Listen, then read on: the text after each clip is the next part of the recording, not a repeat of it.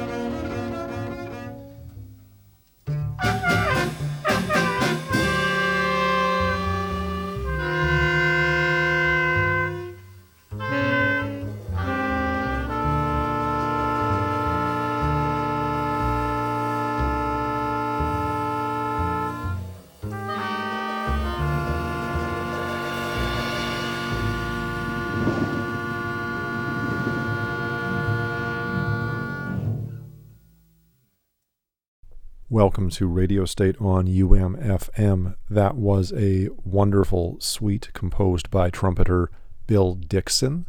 Winter Song, recorded almost 60 years ago today on March 4th, 1964, I believe. That was one side of an album for Savoy. The other side, facing Bill Dixon's seventet, was Archie Shepp and the New York Contemporary Five. This is a great record following up on a 1962 release where Dixon and Shepp together led a quartet. They play some more Ornette Coleman, also worth checking out. Now, I'm playing this record today because I want to delve a little bit into the era that it commemorates, which is a transitional moment. I think that this LP is a fascinating document of a transitional moment in 60s jazz. And I'm talking about the era of the Jazz Composers Guild, which was convened after the series of concerts, four concerts called the October Revolution in Jazz in, you can guess, October 1964. And the Jazz Composers Guild, convened by Bill Dixon, was intended to facilitate creative music, working relationships, and critical conversations between a collective of adventurous jazz musicians, but also to withhold labor from the market. The premise was that the guild would together vote on every opportunity offered its membership either to record or play with the hopes of involving as many other members in that gig as possible. So, this is a really fascinating moment in the development of a political vocabulary around improvised music at the outset of what would come to be known as the Black Arts Movement. Really, very careful consideration of the social dynamics traversing this space is required to understand how it came apart less than a year later. So I rely heavily on the research of Benjamin Piekut in my little synopsis here. But you have these very strong personalities. Sun Ra, who's really a born leader, trying to get with this collectivism. Amiri Baraka, who at this point in his career is articulating a very nearly separatist black nationalism over against his former downtown community and will famously polemicize against other members of this group. It included white members like Michael Mantler and Carla Bley and Burton Greene, to whom Baraka was terribly unfair in a dim appraisal of his part in a collaboration with Pharoah Sanders and Marion Brown. It's a story for another day, but I corresponded with the late great Burton Greene about the impact of this review on his life and career.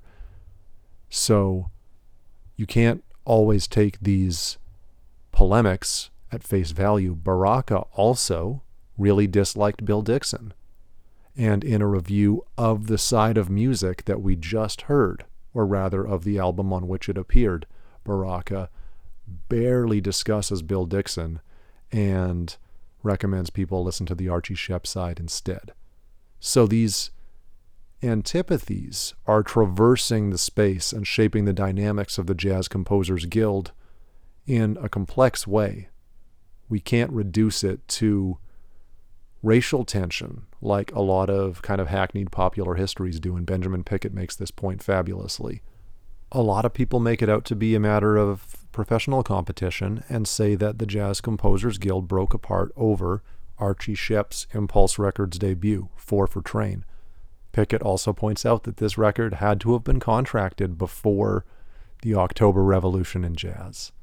So, shouldn't have been seen as an adversarial play or an artist striking out against the group on his own. But nonetheless, it was a controversial decision. It's a great album. So I want to play the sole original composition on that album from 19. 64 sessions. It's called Rufus. swung his face at last to the world, then his neck snapped, by Archie Shepp on Radio State.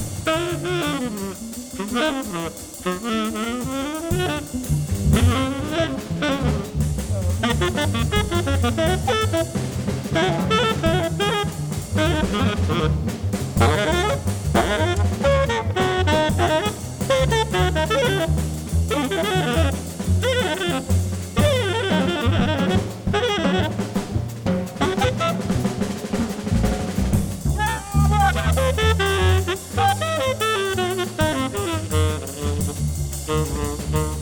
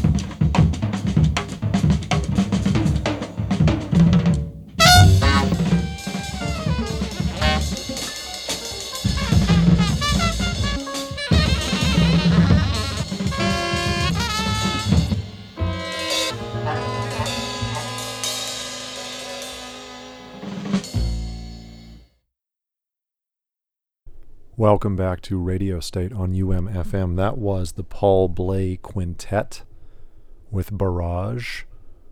Really cool group. Dewey Johnson on trumpet, Paul Bley, of course, on piano, Eddie Gomez on bass, Milford Graves on drums, and Marshall Allen on alto sax. Marshall Allen rarely recorded outside of the context of the Sun Ra Orchestra, which he presently leads. That was a composition by Carla Bley, who wrote all of the songs on this album and is credited as well with tape assemblage on that piece. That was recorded October 15th, 1964. So, right at the time of the convocation of the Jazz Composers Guild, released on ESP disc. Now, this includes some key members of the Jazz Composers Guild, Carla Bley, Milford Graves.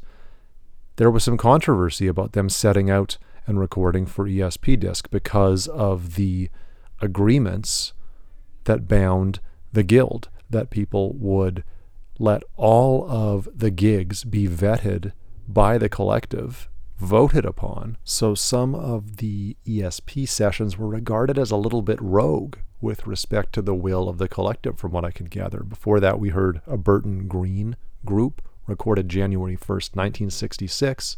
The Jazz Composers Guild had already gone its separate ways by that time, but it is immediately in the aftermath of that creative ferment and on ESP disc.